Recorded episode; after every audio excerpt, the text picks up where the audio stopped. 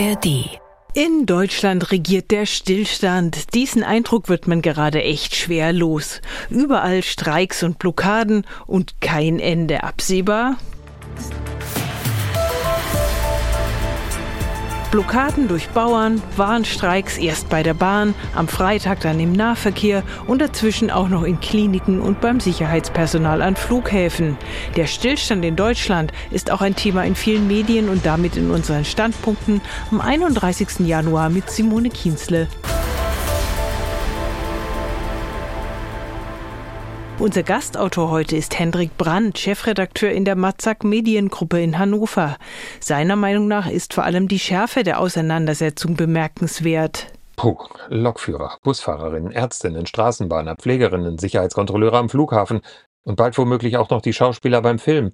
Gefühlt streikt gerade das halbe Land. Bahnfahrten etwa fallen mittlerweile mit schöner Unregelmäßigkeit aus und aufs Auto umzusteigen ist riskant, weil im Zweifel ja immer noch eine mehr oder minder legale Bauerndemo den Weg versperrt. Die Nation spaltet sich stets aufs Neue in diejenigen, die für ihre Vorstellungen vom besseren Leben kämpfen und jene, die darunter zu leiden haben. Was die reinen Zahlen angeht, ist das gar nicht so ungewöhnlich. Die Älteren erinnern sich an Zeiten, in denen es noch deutlich mehr Streiktage gab. Und im internationalen Vergleich herrscht hierzulande immer noch eitel Sonnenschein. Neu ist hingegen, dass der Ton der Auseinandersetzungen oft schon ins Schrille abgleitet, bevor man überhaupt vernünftig miteinander gesprochen hat. Da ist der sich gern überlebensgroß aufblasende Lokführerchef Klaus Wieselski offenbar immer öfter Vorbild für andere, im Zweifel auf beiden Seiten des jeweiligen Konflikts. Und die Streikbereitschaft steigt auch, weil es immer mehr Arbeitnehmerinnen und Arbeitnehmern dämmert, dass sie den längeren Hebel mittlerweile oft genug auf ihrer Seite haben. In einem Land, dem die Fachkräfte ausgehen, sind Menschen, die etwas können, halt fein raus. Kein Wunder, dass sie oft nicht nur mehr Geld, sondern auch mehr Souveränität über ihre eigene Zeit fordern. Die aktuellen und kommenden Streiks zeigen also, auch im Arbeitsleben der Republik muss vieles grundlegend neu verhandelt werden. Das war die Meinung unseres Gastautors Hendrik Brandt, Chefredakteur in der Matzak Mediengruppe. Viele verschiedene Interessengruppen hat auch die Lausitzer Rundschau aus Cottbus ausgemacht. Sie meint gar, Deutschland befinde sich in einem Wutwinter. Eine Streikwelle rollt durch das Land und wird auch von Gruppen wie Fridays for Future für ihre Zwecke gekapert. Ist das der Beginn einer großen Bewegung?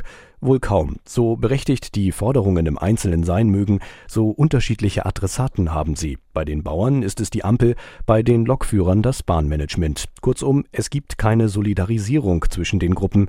Jeder kämpft für sich alleine. Sind die Ziele erreicht, verpufft auch die Wut. Unser Kommentator auf NDR Info hat trotz allem Verständnis dafür, dass Menschen für ihre Interessen eintreten. Aber Tom Herdegen fragt sich auch, wie es um die Verantwortung für die gesamte Gesellschaft steht. Deutschland steckt in einer sehr ernsthaften Krise. Nicht nur der Asphalt auf den Straßen bröckelt, auch das Vertrauen in unser demokratisches System. Die Schlaglöcher aller Orten sind tief. Die Gefahr, dass etwas zu Bruch geht, ist erheblich. Zu unserer aller Verantwortung gehört, die Frage nach der Verhältnismäßigkeit des eigenen Handelns zu stellen. Das gilt für unnötige private Autofahrten oder Flüge trotz Klimakrise, ebenso wie für Tarifforderungen und Protestaktionen in wirtschaftlich tiefgrauen Zeiten. Und miteinander zu reden, ist in der Regel ohnehin zielführender als zu schreien. Die Meinung von Tom Herdegen vom NDR. Vor der großen Protestwelle waren ja die Klimakleber lange ein Aufreger.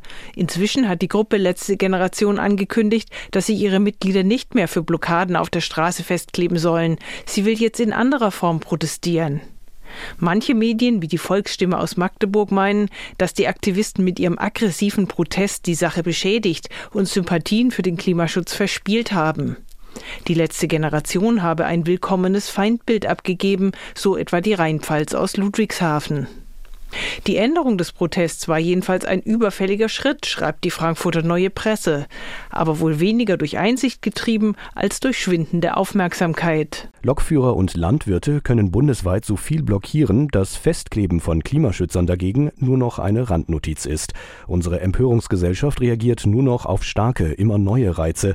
Wenn diese nicht mehr bedient werden, löst ein Thema das andere sehr schnell ab. Als Folge dessen wird der Protest ebenso oft kurzatmig wie die politische Reaktion Reaktion darauf. Es bleibt nur zu hoffen, dass die beeindruckend breite Demokratiebewegung, die sich derzeit gegen den Rechtsextremismus richtet, nicht irgendwann dasselbe Schicksal ereilt.